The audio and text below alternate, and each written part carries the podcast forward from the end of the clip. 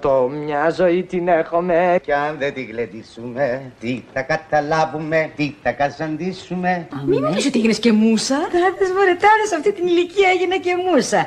Αλλά έτσι είναι. Αρχίζεις μουσίτσα, γίνεσαι μούσα και στο τέλος καταντάς μουσείο. Κάθε Σάββατο γύρω στις 10:30 στο ρόλο του Σαββάτου με το Ρένο σας ταξιδεύουμε και ξεδιπλώνουμε αναμνήσεις από τη ζωή και το έργο μεγάλων καλλιτεχνών που σφράγισαν τον ελληνικό κινηματογράφο, το θέατρο και τη μουσική. Με μένα την Κατερίνα Συμπόνη στη νέα πανελλήνια φωνή. Λοιπόν, σήμερα δεν ξέρω αν το προσέξατε, αλλά είμαστε μια ωραία ατμόσφαιρα είμαστε.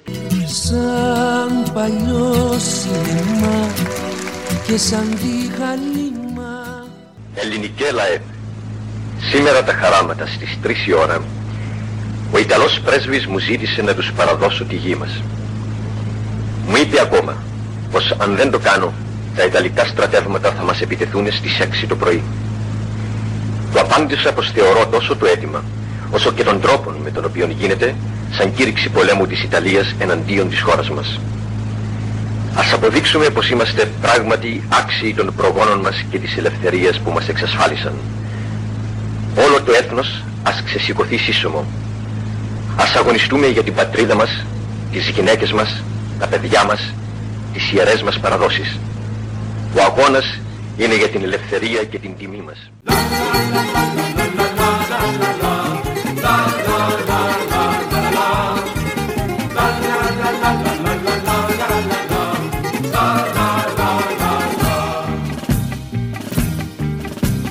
Ποτάμι τρέχει ο λαός στους στολισμένους δρόμους, στα μάτια του οργή και φως, αναπηρή στους ώμους.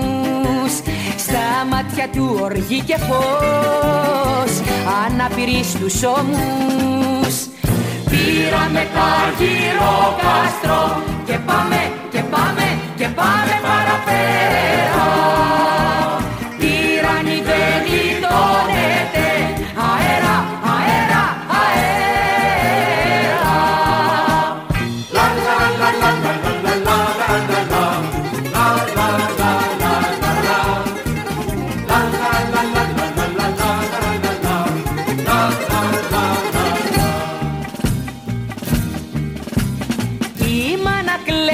Στη γωνιά κι η κόρη στο μπαλκόνι, το δίκιο για τη λευτεριά σαν πελαγό που σκόνει, το δίκιο για τη λευτεριά σαν πελαγό που σκόνει.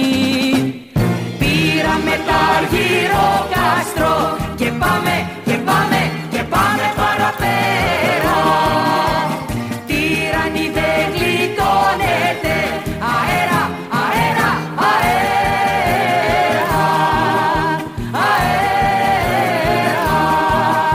αέρα, αέρα,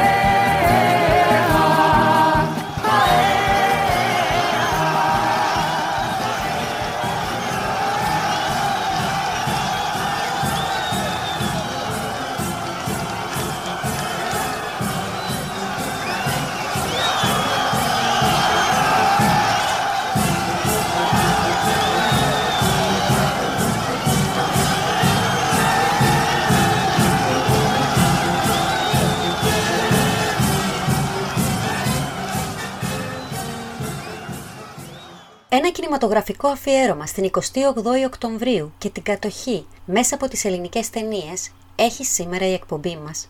Δεν είναι πολλές οι ελληνικές ταινίες που αναφέρονται στο έπος του 40.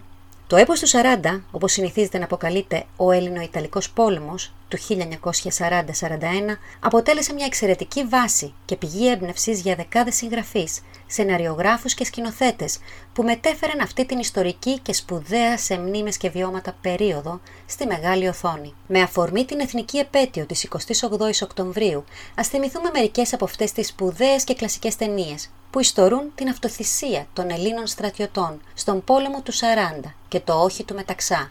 Παλιές, ιστορικές, ελληνικές ταινίες με τους πιο αγαπημένους ηθοποιούς, βασισμένες σε πιο προσωπικές ιστορικές στιγμές, τις οποίες όλοι περιμένουμε πώς και πώς να καθίσουμε στον καναπέ μας και να τις παρακολουθήσουμε τέτοιες μέρες. Πολλές από αυτές, εκτός από μία, γυρίστηκε τη χρυσή περίοδο του ελληνικού εμπορικού κινηματογράφου, τη δεκαετία του 60 δηλαδή και τις αρχές της επόμενης δεκαετίας. η μία και μοναδική που γυρίστηκε στα χρόνια της κατοχής, με κίνδυνο τη ζωή του δημιουργού της, είναι ένα φιλμάκι κινούμενων σχεδίων του σπουδαίου σκητσογράφου Σταμάτη Πολενάκη, που σατηρίζει το Μουσολίνι. Βάζω ντουτσε τη στολή του και τη σκουφιά την ψηλή του μ' όλα τα φτερά. Και μια νύχτα με φεγγάρι την Ελλάδα πάει να πάρει, βρε το φουκαρά.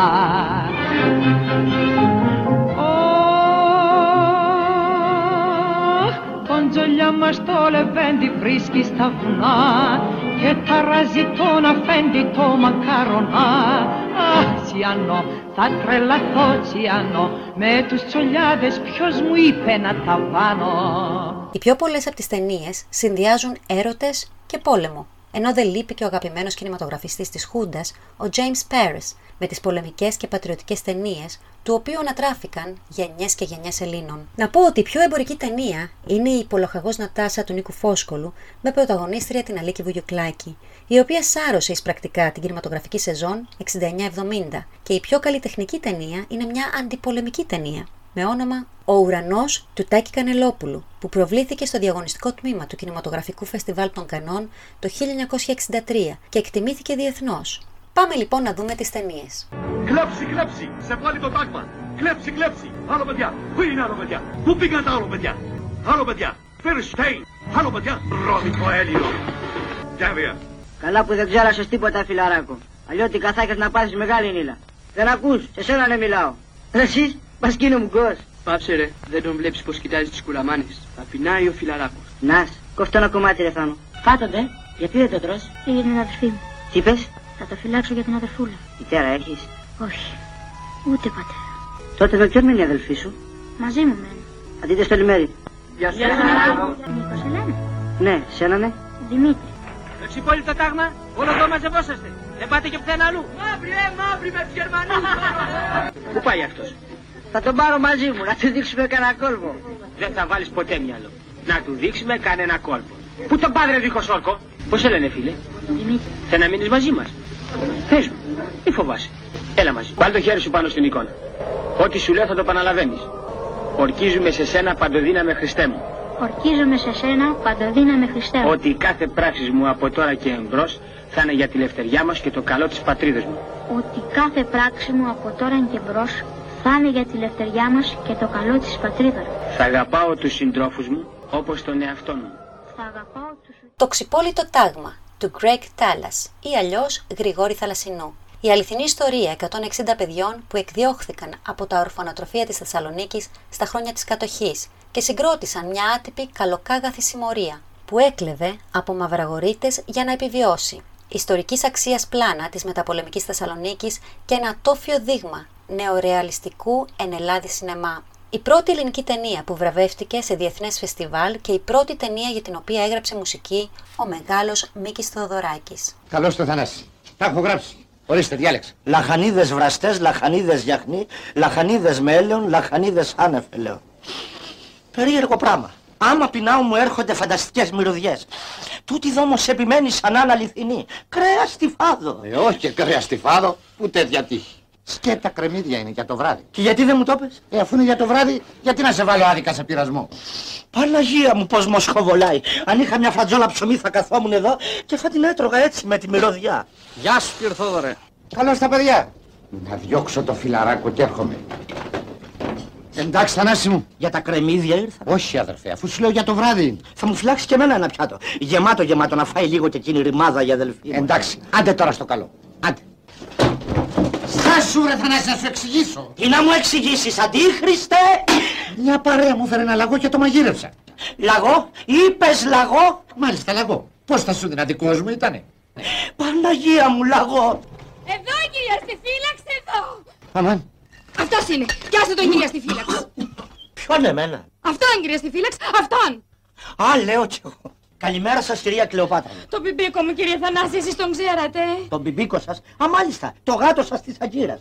Τι έπαθε? Μου τον έκλεψαν κάτι αλήτες και τον φέρανε σε αυτόν. Τι λέτε κυρία μου, δεν έχω ιδέα. Μαγείρεψες καθόλου κρέας αυτές τις ημέρες? Μαγείρεψα σήμερα, λαγό. Το γάτο μου μαγείρεψε. Αμάν. Ποιο γάτο? Εγώ δεν είδα κανένα γάτο. Το κρέας φαγώθηκε. Μάλιστα. Μου τον ξεκοκάλισαν κιόλας οι κατούργοι! Όχαλα κατσέλθομαι. Με συγχωρείτε, κυρία Στιφύλαξ. Τα κοκαλάκια του τι θα τα κάνετε? Θα τα πάω προς εξέταση, να δούμε τι ζώνη είναι. Τι ζώνη είναι? Λαγός βιτίνης, κυρία Στιφύλαξ. Γάτος αγκύρας, κακούργοι! Κοιτάξτε, κυρία μου, για πάμε. Τι έκανε στον πόλεμο Θανάση, του Ντίνου Κατσουρίδη? Ο Θανάσης Βέγκος υπήρξε μέγιστος ηθοποιός. Όχι μόνο επειδή ήταν ένα ατόφιο και γνήσιο κωμικό ταλέντο που όμοιό του δεν είχε ξαναδεί το ελληνικό σινεμά, αλλά γιατί μπορούσε να ερμηνεύσει και πολύ πιο σύνθετους ρόλους από τον Θουβού. Αφόρητα μελαγχολική και σφόδρα αντιηρωική, η υπέροχη αυτή ταινία του μάστορα Ντίνου Κατσουρίδη. Τι συμβαίνει, Ζήση? Τίποτα, κύριε Θοδωρή. Τίποτα, βρε, κιουβετσάδα βλέπω εδώ πέρα. Πού το βρήκες το κρέας, βρε? Θα σου πω, κύριε Θοδωρή. Τι να μου πηγαίνει, στάσου. Μπορούμε να πάρουμε κι εμείς ένα μεζεδάκι, κύριε. Έλα, κύριε Θόδωρε, πάρε λίγο γρήγορα όμως. Άντε, καλά, μην καείς. Τι κρέας είναι αυτό, ρε Ζήση? Τι πήγες και το βρήκες αυτό το κρέας, ρε Ζήση? Έλα, πάει, έλα. Ζήση. Ζήση. Τι κρέας είναι αυτό? Πού το βρήκες αυτό το κρέας, ρε Ζήση? Πού το βρήκες αυτό το κρέας, ρε Ζήση? Πού είναι ο φλόξ, ρε Ζήση? Δεν σου είπα, θα σου πω, κύριε Θόδωρε. Τι να μου πεις, μωρέ? Τι να μου πεις, μωρέ? Πώς βάσταξε η καρδιά σου και κάνεις τέτοιο πράγμα, μωρέ? Κατά καημένε φλόξ, δεν σ' άρεσε το ψωμί, κόκαλα ήθελες.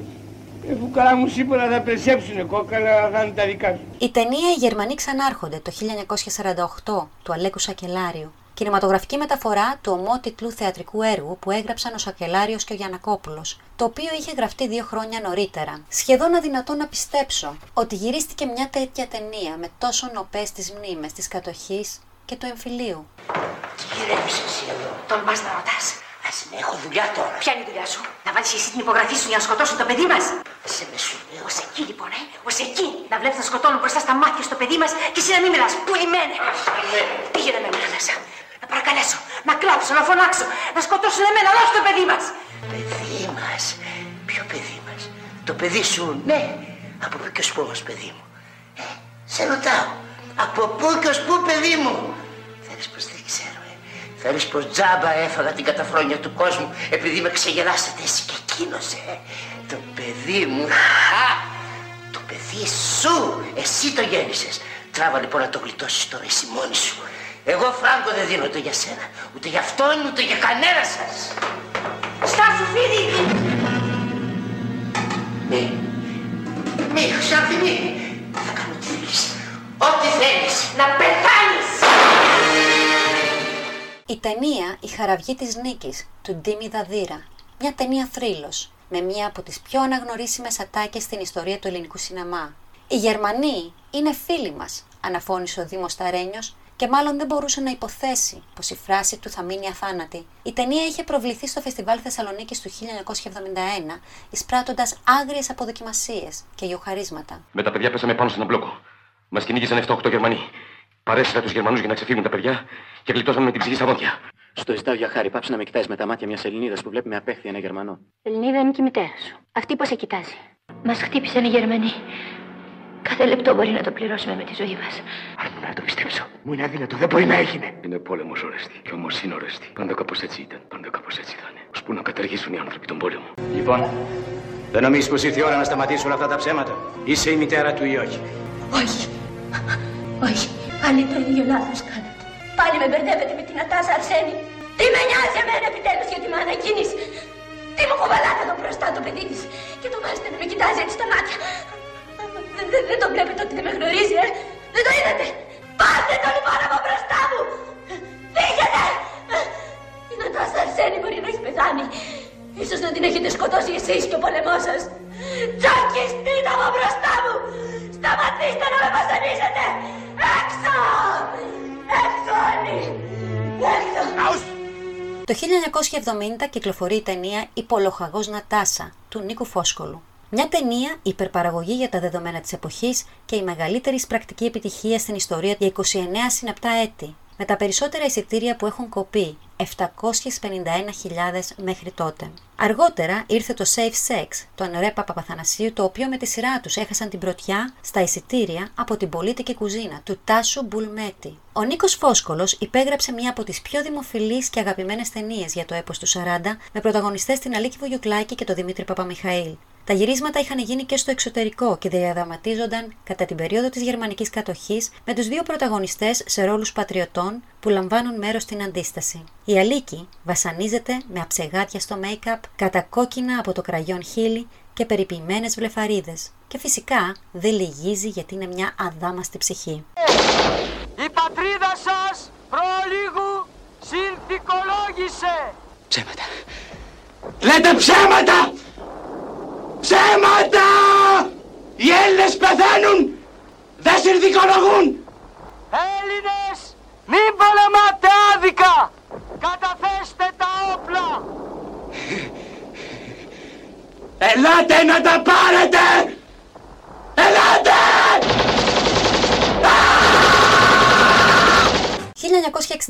1969, η ταινία «Όχι», σε μουσική του Γεράσιμου Λαβράνου.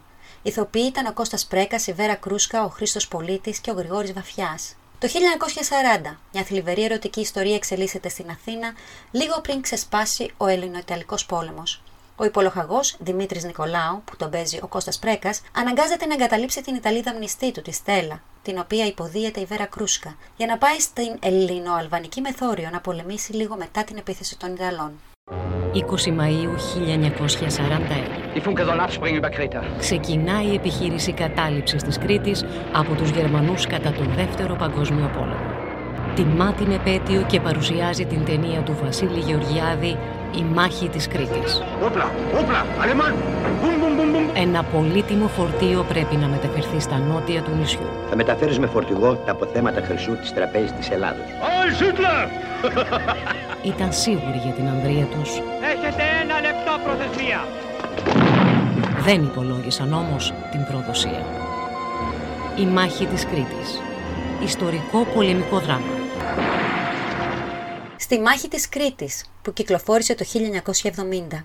Είναι μια πολεμική ταινία με παραγωγή του Τζέιμς Πάρις και σκηνοθεσία του Βασίλη Γεωργιάδη. Το σενάριο γράφτηκε από τον Βασίλη Μανουσάκη, το οποίο διασκευάστηκε από σενάριο του Σταμάτη Φιλιππούλη. Οι σκηνές της ταινίας έχουν γυριστεί στην περιχώρα Κορινθίας. Το Μάιο του 1941, μετά την πτώση της Ηπειρωτικής Ελλάδας και λίγο πριν την είσοδο των Γερμανών στην Αθήνα, ένας τολμηρός πρωτοετής ευέλπης, ο Νικηφόρος Καλέργης, που υποδίεται ο Χρήστος Πολίτης, αναλαμβάνει τη μεταφορά του χρυσού της Τράπεζας της Ελλάδας στη Μέση Ανατολή, με πρώτο σταθμό την ιδιαίτερη πατρίδα του, την Κρήτη. Με λένε Κυριάκο Πλατανιά! Δεν θα το ξεχάσεις ποτέ το όνομά μου! Παλιογουρούνι! Tötet ihn! Θα τον σκοτώσω. Αφήστε τον μόνο του. Πήρα την απόφαση του σαν άντρας. Αν είναι σωστή ή λαθεμένη, δεν είναι δική μας δουλειά. Δεν είναι δικός μας ο Κυριάκος. Ανήκει αλλού τώρα.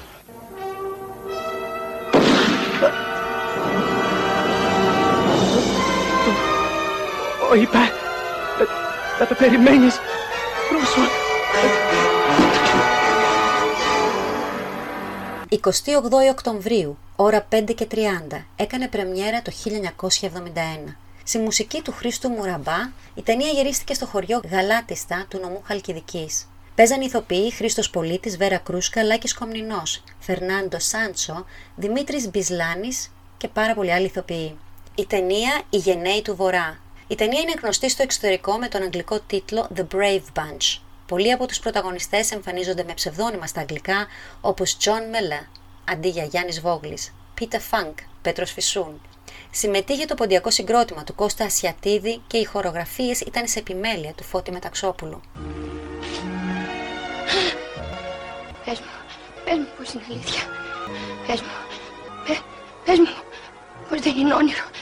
Είναι αλήθεια, Νίκη. Το 1967, η ταινία «Κονσέρτο για πολυβόλα», σε σκηνοθεσία του Ντίνου Δημόπουλου, σενάριο Νίκου Φόσκολου και πρωταγωνιστές την Τζένι Καρέζη, τον Μάνο Κατράκη, τον Κώστα Καζάκο και τον Ανδρέα Μπάρκουλη. Η ταινία κατάφερε να κόψει 427.000 εισιτήρια, ενώ στα γυρίσματα η Τζένι Καρέζη γνωρίστηκε με τον συμπρωταγωνιστή της, τον Κώστα Καζάκο, και εκεί πλέχθηκε το ειδήλιο που οδήγησε στο γάμο τους. Η ιστορία επίσης αυτής της ταινίας χρησιμοποιήθηκε από τον Νίκο Φόσκολο 6 χρόνια αργότερα στην τηλεοπτική σειρά «Ο άγνωστος πόλεμος», που προβλήθηκε από την ΙΕΝΕΔ και έκανε θράψη, αφού άγγιξε υπερβολικά μεγάλα ποσοστά επιτυχίας για εκείνη την εποχή. Η ταινία απέσπασε 2 κρατικά βραβεία από την Ένωση Κριτικών Κινηματογράφου, σκηνοθεσίας για τον Νίκο Φόσκολο και ερμηνείας για τον Κώστα Καζάκο. Η μουσική ήταν του Κώστα Καπνίση. Τόσο από την Τζένι Καρέζη και τον Κώστα Καζάκο έπαιζε ο Σπύρος Καλογύρου, ο Άγγελος Αντωνόπουλος, ο Γιάννης Αργύρης και ο Ζόρας Τσάπελης. Και ενώ η φρίκη του Δευτέρου Παγκοσμίου Πολέμου απλωνόταν από χώρα σε χώρα, ο στόλος της Ελλάδος έπλεε προς τις ανοιχτές θάλασσες, από όπου θα συνέχιζε τον επικών αγώνα για την απελευθέρωση της πατρίδας. Τα καράβια μας όργωναν τα νερά της Μεσογείου, καταφέρνοντας ευνηδιαστικά χτυπήματα στην πολεμική μηχανή του Αδόλφου Χίτλερ, που είχε πιστέψει ότι ο πόλεμος με την Ελλάδα έληξε. Χιλιάδες φορές τα πληρώματα του στόλου, αδιαφορώντας για την παρουσία των γερμανικών ναυτικών δυνάμεων στην περιοχή του Αιγαίου, εξετέλεσαν παράτολμες αποστολές που ενέπνεαν τον θαυμασμό στους συμμάχους και τον δρόμο στον εχθρό. 1970, σε σκηνοθεσία του Ντίμη Δαδύρα, κυκλοφορεί η ταινία «Η Μεσόγειος φλέγεται», σε σενάριο του Αντώνη Δαβίδ και του Σταμάτη Φιλιππούλη, με πρωταγωνιστές τον Κώστα Πρέκα, τον Κώστα Καρά, την Όλγα Πολίτου και τον Λικούργο Καλέργη. Η υπόθεση της ταινίας: η Γερμανία εισβάλλει στην Ελλάδα και 2 παιδικοί φίλοι, ο ένας Έλληνας αξιωματικός του ναυτικού και ο άλλος Γερμανός, είναι αναγκασμένοι να πολεμήσουν ο ένας τον άλλον και συγκρούονται στη μάχη, ο καθένας υπερασπιζόμενος την πατρίδα του. Τι μου τρένα φτάρει, Κατσικογιάννη, σε κηδεία πάμε? Όχι, αλλά να. Τι να φοβάσαι? Τι να φοβηθώ, τους μακαρονάδες? Δεν σφάξανε, αυτό μας έλειπε. Εγώ άλλο φοβάμαι, αυτή την άτιμη. Σου την έσκασε πάλι καμιά, ρε? Η γυναίκα που θα τη σκάσει τον Κατσικογιάννη δεν γεννήθηκε ακόμα. Άλλο λέω για αυτή τη γρουσούζα, τη 13άρα που μας κουβαλήσαν εδώ μέσα. Αυτά για τις γυναικούλες. Αυτά τα μασάς εσύ ο Κατσικογιάννης, ο σκύλος. Τα ακούσατε τι είπε, τα μασάω. Αλλά νομίζω ότι αυτή η τορπίλα δεν θα μας βγει σε καλό. Το Σεπτέμβριο του 1971 κάνει πρεμιέρα η ταινία «Υποβρύχιο Παπανικολής». Η ελληνική πολεμική ταινία, σε σκηνοθεσία του Γιώργου Ζερβουλάκου και σενάριο του Δημήτρη Ζανίδη, ο οποίος σχολίασε για τον βιαστικό τρόπο με τον οποίο έπρεπε να γραφτεί το σενάριο. «Συζητήσαμε», λέει, «τότε να γυρίσουμε την ταινία.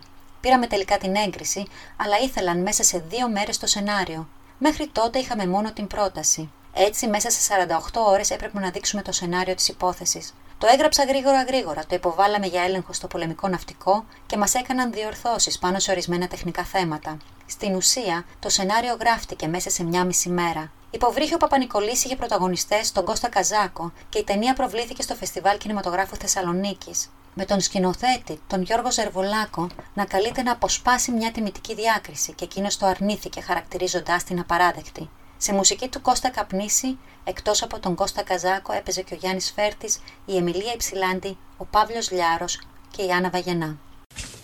Πού είναι ο γιος μου? Άσε με! Πού είναι ο Γιάννης? Ακούς λοιπόν! Τι το κάνατε το παιδί μου? Άσε με ήσυχο, κυρία μου. Αν ήθελες να με κλειστεί τώρα, το είχες δεμένο από την ποδιά σου. Γιατί να το δώσεις την ποδιά μου, αφού ήταν καλό παιδί ο Γιάννης μου, δεν πείραξε ποτέ κανένας. Ψέματα σας είπαν! Ψέματα! Σταματήστε! Σταματήστε, κύριε Βενέτη! Θα μιλήσεις? Δεν ξέρω.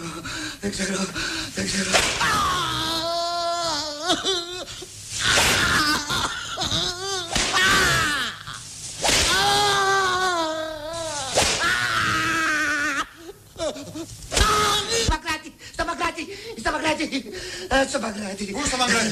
Ο Σωτηρίου. Ποιος Σωτηρίου? Ο Κουρέας.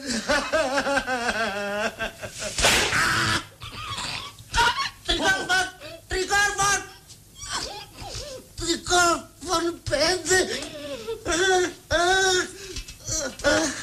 5. Δεν κοιτάτε.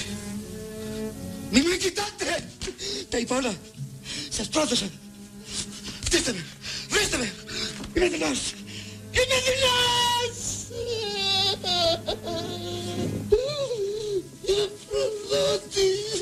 Αυτοί που μίλησαν με το θάνατο. Ηθοποιοί ήταν η Ζωή Λάσκαρη, ο Γιάννης Φέρτης, ο Χρόνης Εξαρχάκος, ο Νικηφόρος Νανέρης, ο Βαγγέλης Σιλινός και πάρα πολλοί άλλοι. Αυτοί που μίλησαν με το θάνατο είναι μια πολεμική ταινία του 70 της Φίνος Φιλμ, σε σενάριο και σκηνοθεσία του Γιάννη Δαλιανίδη. Η ταινία παρουσιάζει την αντίσταση μιας παρέας νέων στην Αθήνα κατά τη διάρκεια του Δεύτερου Παγκοσμίου Πολέμου και τον έρωτα μεταξύ της νοσοκόμας, που είναι η Ζωή Λάσκαρη, και του στρατιώτη υπό τη γερμανική κατοχή. Γυναίκες απ' τα σύνορα, Χώρες γριές κυράδες, φωτιά μες στους βοριάδες. Φωτιά μες στους βοριάδες. Εσείς θα είστε σίγουρα της λευτεριάς μανάδες. Γυναίκες υπηρώτησες, ξαφνιάσματα της φύσης, εχθρέ γιατί δεν ρώτησες ποιον πας να κατακτήσεις. Γιαννιώτησες, σουλιώτησες, ξαφνιάσματα της φύσης, εχθρέ γιατί δεν ρώτησες ποιον πας να κατακτήσεις. Αγάπη και θύελα, το 1961. Ηθοποιοί Ξένια Καλογεροπούλου, Στέφανος Λινέος, Μάρθα Βούρτσι, Γιάννης Φέρτης, Λαβρέντης Διανέλος. Πρώτη κινηματογραφική εμφάνιση ήταν του Γιάννη Φέρτης σε αυτήν την ταινία. Ουρανός. Ένα από τα καλύτερα αντιπολεμικά φιλμ όλων των εποχών. Η ζωή τους άλλαξε μέσα σε λίγες μέρες. Άμαθοι προσπαθούν να επιβιώσουν ενάντια στον παραλογισμό του πολέμου.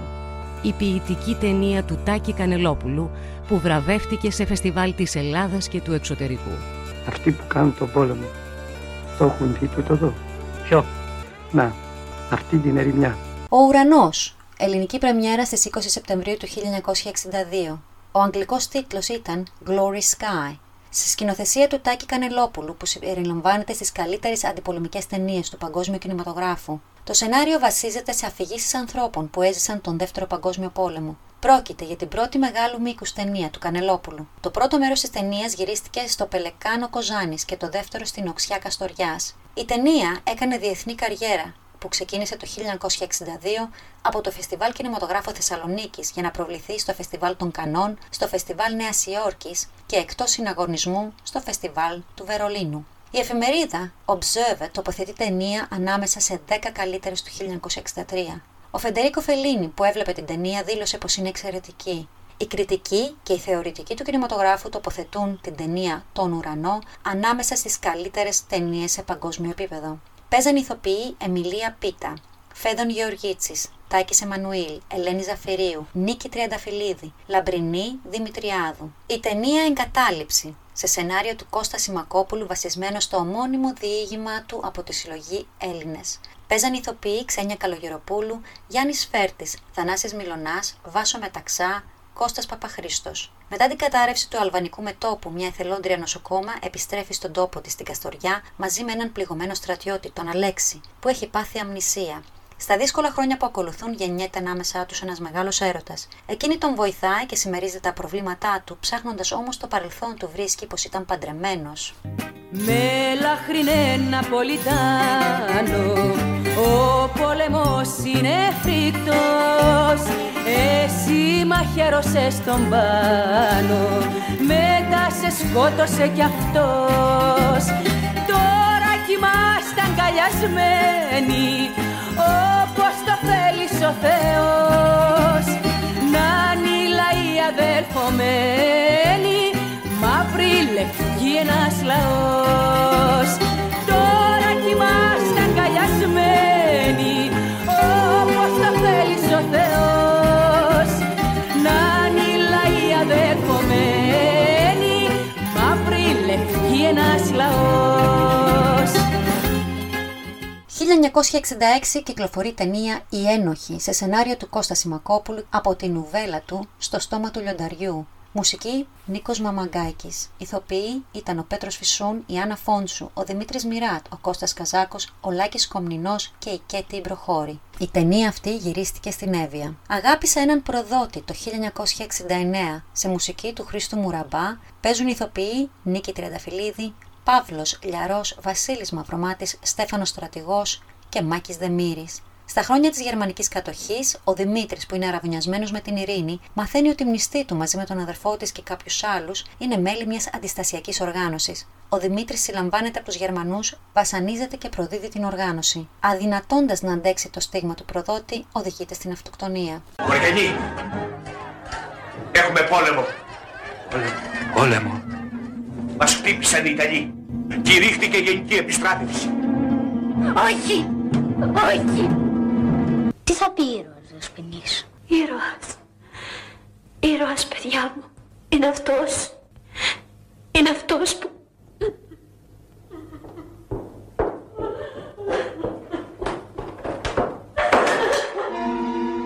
Οκτώβριο του 1969 κυκλοφορεί ταινία «Η δασκάλα με τα ξανθά μαλλιά». Η ταινία ξεκίνησε με τίτλο «Η δασκάλα με τα χρυσά μαλλιά» και μάλιστα είχαν τυπωθεί και αφίσες. Όμως δημιουργήθηκε ένα πρόβλημα με τους κληρονόμους του Στρατή Μαβίλη, του μέγιστου Έλληνα πεζογράφου, ο οποίος είχε γράψει το πολύ σημαντικό μυθιστόρημα «Η δασκάλα με τα χρυσά μάτια» και την τελευταία στιγμή άλλαξε ο τίτλος. Ήταν μια πλούσια παραγωγή της Φίνος Φιλμ, γυρισμένη στη μακρινίτσα του Πηλίου, στο νομό Μαγνησίας, και εντασσόταν στη μόδα εκείνης της εποχής με τις ταινίες να τοποθετούν τη δράση τους στον πόλεμο του 40 σε εκείνη την περιοχή. Σε αυτή την ταινία η Αλίκη Βουγιουκλάκη είναι έγκυος στο Γιάννη.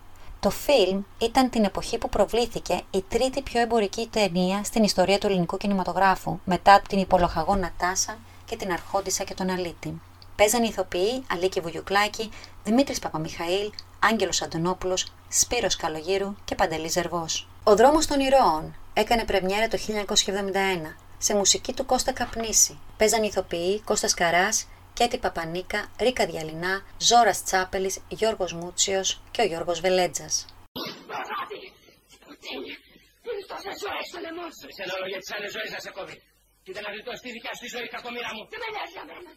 Αυτό που έκανα πρέπει να το πληρώσω. Εσύ όμως, εσύ δεν τράπηκες να προδώσεις τους δικούς σου, τα δάνεια σου. Κανένας δεν είναι δικός μου. Όλοι είσαστε ξένοι από τον καιρό που γεννήθηκα. Μακάρι να μην είχες γεννηθεί ποτέ σου. Ας τα λόγια τώρα και κοίταξε να κρυφτείς. Φεύγω όσο είναι καιρός. Τώρα στο ιταλικό φρουραχείο για σένα θα μιλάνε. Όπου να είναι έρχονται. Ωραία τους συνέφερες με την αλήθεια. Χώρια που μπορεί να νομίζουν ότι εγώ τους πρόδωσα. Στάδικα εγώ. Ήρθανε. Χάσει. Ο fratello è amico nostro. Tu perché ci hai traditi? Το αδελφός είναι φίλο μας. Εσύ γιατί μας πρότωσες? Στα λέγα εγώ. Δεν έπρεπε να το κάνεις. Η Ιταλία είναι φίλη μας. Προδότη. Παλιάτροπε. Ci sono molti greci lassù. Quanti? Είναι πολλά Έλληνες εκεί. Πόσο? La colpa è sua, ma tu l'hai scelta.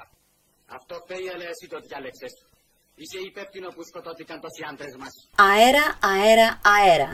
Σε μουσική του Κώστα Καπνίση, κυκλοφόρησε το 1972. Ο τίτλος προέρχεται από τη δημοφιλή ελληνική πολεμική κραυγή, την εποχή εκείνη «Αέρα», όταν οι Ιταλοί εισέβαλαν στην Ελλάδα μια μικρή ομάδα Έλληνων στρατιωτών, υπερασπίζεται ηρωικά ένα φυλάκιο στα ελληνοαλβανικά σύνορα. Με πρωταγωνιστές τον Γιάννη Βόγλη, την Ξένια Καλογεροπούλου, τον Πέτρο Φυσούν, τον Γιάννη Γκιονάκη και τον Άλκη Γιαννακά. Πίνα, πίνα, πίνα. Η πείνα δίνει φαντασία στη ζωή. Όταν πεινάς μεγάλο πράγμα να ονειρεύεσαι. Όλα είναι τούρτες, καπνιστά και κρουασάν. Θέλεις αδιάκοπα τα όνειρα να γεύεσαι. Με κάθε σου όνειρο μαζί και ένα ζαμπόν. Με κάθε δάκρυ σου μαζί και ένα κουλούρι. Κι μη σου πόρτεσες τα όνειρα λοιπόν. Χαρά σε σένα που έχεις ύπνο και λεπούρι. Γι' αυτό μην λες, μονάχα χαμογέλασε. Τι είναι η ζωή, μια ανάσα πάει και πέρασε. Γι' αυτό μην λες, μονάχα χαμογέλασε. Τι είναι η ζωή, μια ανάσα πάει και πέρασε. Πίνα, πίνα, πίνα. Ένα λουλούδι κυρία, ένα λουλούδι. Κατάσκοπος Νέλη, κυκλοφόρησε το 1981. Το 1981 η Αλίκη Βουγιουκλάκη ενσαρκώνει την Έλλη σε ένα κατασκοπευτικό ρομάντζο στη σκιά της ναζιστικής Γερμανίας. Η ταινία έκοψε 138.000 εισιτήρια. Το σενάριο υπέγραψε ο Νίκος Φόσκολος. Στην ταινία αυτή για την Αλίκη ήταν ιδιαίτερη. Όχι μόνο ήταν η τελευταία της κινηματογραφική ταινία, αλλά είχε και μια σκηνή που εμφανίστηκε εντελώς γυμνόστιθη. Πρόκειται για την 42η ταινία που γύρισε η Αλίκη Βουγιουκλάκη. Μυθαρείς πως δεν ξέρουμε πόσο δύσκολες ώρες πέρασες. Παρακολουθούμε ένα μισή χρόνο τώρα κάθε σου κίνηση. Η αγωνία σου είναι και δική μας αγωνία. Άννα, σε κάθε επαφή σου με το χάνεις, τρέμει και η δική μας η καρδιά. Γι' αυτό είπαμε να σταματήσεις. Τα χρόνια είναι δύσκολα. Και η ζωή σου, Άννα, πολύτιμη για όλους μας. Αυτή η ιστορία με το χάνεις πρέπει να τελειώσει. Αργά ή γρήγορα θα μαθευτεί. Γι' αυτό αποφασίσαμε να τον συλλάβουμε πριν προλάβει να σε συλλάβει εκείνος. Αύριο το πρωί στις 8 η ώρα, μια ομάδα δική μας θα τους στήσει καρτέρι στη λίμνη. Κοντά στη βρύση με τις ιτιές. Από εκεί που περνάει κάθε πρωί. Και εσύ, Άννα. Θα φύγεις από την περιοχή μας. Θα σε φυγαδεύσουμε μαζί με τη μητέρα σου. για ασφάλεια. Μ' ακούς, Άννα? Ναι, σ' ακούω. Μίλα, μίλα.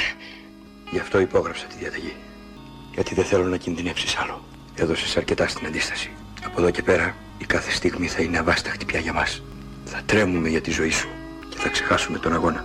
Γιατί όσο και να μας έκανες σκληρούς ο πόλεμος, η αγάπη, Άννα, η αγάπη. Μια γυναίκα στην αντίσταση, 1970, με πρωταγωνιστές τον Λαβρέντη Διανέλο, την Τζένι Καρέζη, τον Κώστα Καζάκο, τον Άγγελο Αντωνόπουλο και τον Κώστα Παπαχρήστο. Σε σκηνοθεσία του Ντίνου Δημόπουλου. Πείτε μου, ακούτε ραδιόφωνο? Βεβαίως, κύριε Ταγματάρχα, Βερολίνο. Λονδίνο. Λονδίνο, ποτέ. Περίεργο. Γιατί ο δείκτης του ραδιοφώνου ήταν στο Λονδίνο. Φαίνεται ότι θα μετακινήθηκε μόνος του. Μη σας κρατώ άλλο. Απρόσεκτος ο νεαρός. Είναι αλήθεια ότι αυτός ο κύριος άκουγε Λονδίνο? Μα νομίζω ότι οι περισσότεροι στην Αθήνα ακούν Λονδίνο. Συγχωρείτε, αλλά εγώ δεν θα επιτρέψω ποτέ ένα τέτοιο πράγμα μέσα στο σπίτι μου. Εσείς, κύριε Αλεξάνδρου, ακούτε Λονδίνο? Και να επιτρέπονταν δεν θα ακούγα ποτέ. Συχαίνω με τις ψευτιές των Εβραίων και των καπιταλιστών. Δεν σκέφτονται όλοι σαν εσάς. Αντάρτες των Πόλεων, 1972, σε σκηνοθεσία του Ντίμη Δαδύρα με την Έλενα Ναθαναήλ, τη Μιράντα Κουνελάκη, τον Μάνο Κατράκη και τον Γιάννη Φέρτη. Φάτε! Έλα, τι είναι? Ένας Γερμανός με κυνηγάει. Πούτος, πούτος. Να, αχ, πούτος. Πούτος ο Γερμανός. Ποιος Γερμανός, μωρέ? Έλα, ναι, παπάνω, φοβητσιάρη. Ας σκοτώσουμε, και πεινάω, ας το κάτω. Μην φύγετε, παιδιά, εδώ κοντά είναι, είστε έτσι. Θα σας νιώθω κοντά μου. Πολύ φοβητσιάρης, μόνο αδελφέ μου, πού τον βρήκαμε? Τι να κάνουμε τώρα?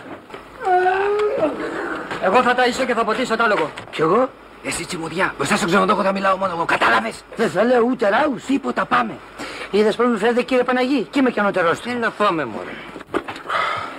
Χόρτασες? Χόρτασα, μη λέμε και υπερβολές, απλώς στυλώθηκα. Άντε, πάμε να κοιμηθούμε καμιά δυο ώριτσες. Εγώ δεν θέλω μονόκλινο, δεν πρέπει να κοιμηθώ μάλλον. Εντάξει, μωρά, άντε ανέβα. Εγώ πάω αυτά τα υπόλοιπα στον Παναή. Δώσε με και αυτή. Δεν τρώγεσαι πια, άντε ανέβα να τελειώνουμε. Φοβάμαι να πάω μόνος μου. Δεν είναι κανείς απάνω, άντε ανέβα.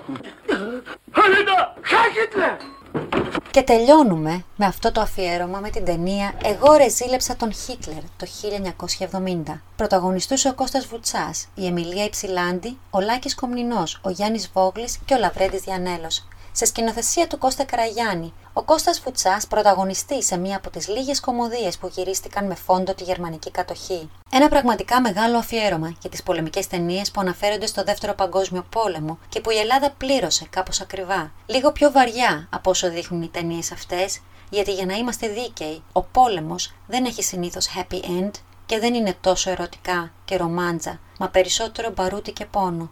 Χρόνια πολλά, Έλληνες. Ζήτω 28 Οκτωβρίου. Ζήτω το έθνος. Από τη μια Ιταλοί και οι Γερμανοί για να σε βρουν αναστατώνουν την Αθήνα κι από την άλλη του πατέρα μου η φωνή νομίζω πως τον κρύβει στην κουζίνα εσύ να παίζεις με τα θάνατο κρυφτό κι αυτοί να σκίζουνε τα τεύχη τα κρυμμένα. Μη σε τρομάζει το διπλό κυνηγητό, εσύ τους Γερμανούς κι αυτοί εμένα. Πού είσαι τώρα και σε έχω χάσει, καλέ μου φίλε Γιώργο Θαλάσση. Πού είσαι τώρα και σε έχω χάσει, μικρέ μου ήρωα Γιώργο Θαλάσση. Εγώ δεν ξεκουράζομαι ποτέ, είμαι παντού όπου το χρέος με προστάσει. Όσο θα υπάρχουνε στη γη κατακτητές, θα τους συντρίβω και το αίμα τους θα στάσει.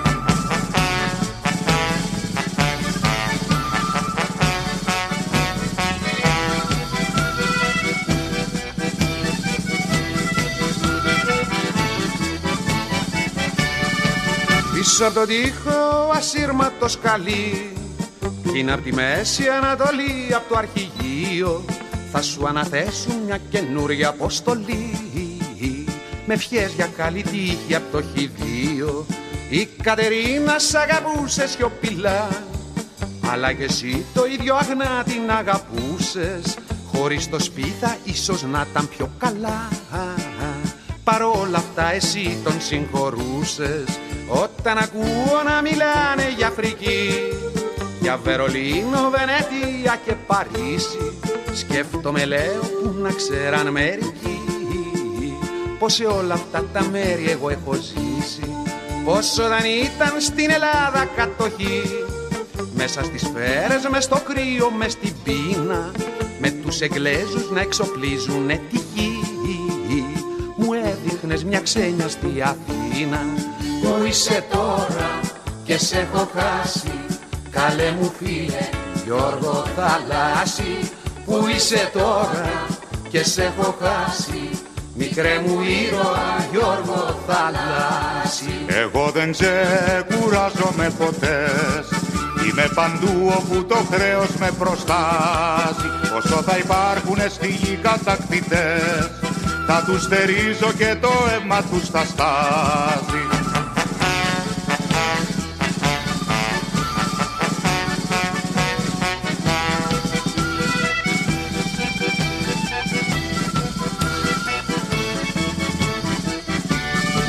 Τι να σου πω, τι να σου πω, τι να σου πω, που να μην το έχει πει κανένας για κανένα.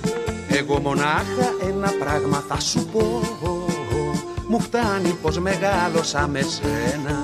Πού είσαι τώρα και σε έχω χάσει, καλέ μου φίλε Γιώργο Θαλάσση. Όπου κι αν είσαι θα έχεις γεράσει, μικρέ μου ήρωα Γιώργο Θαλάσση.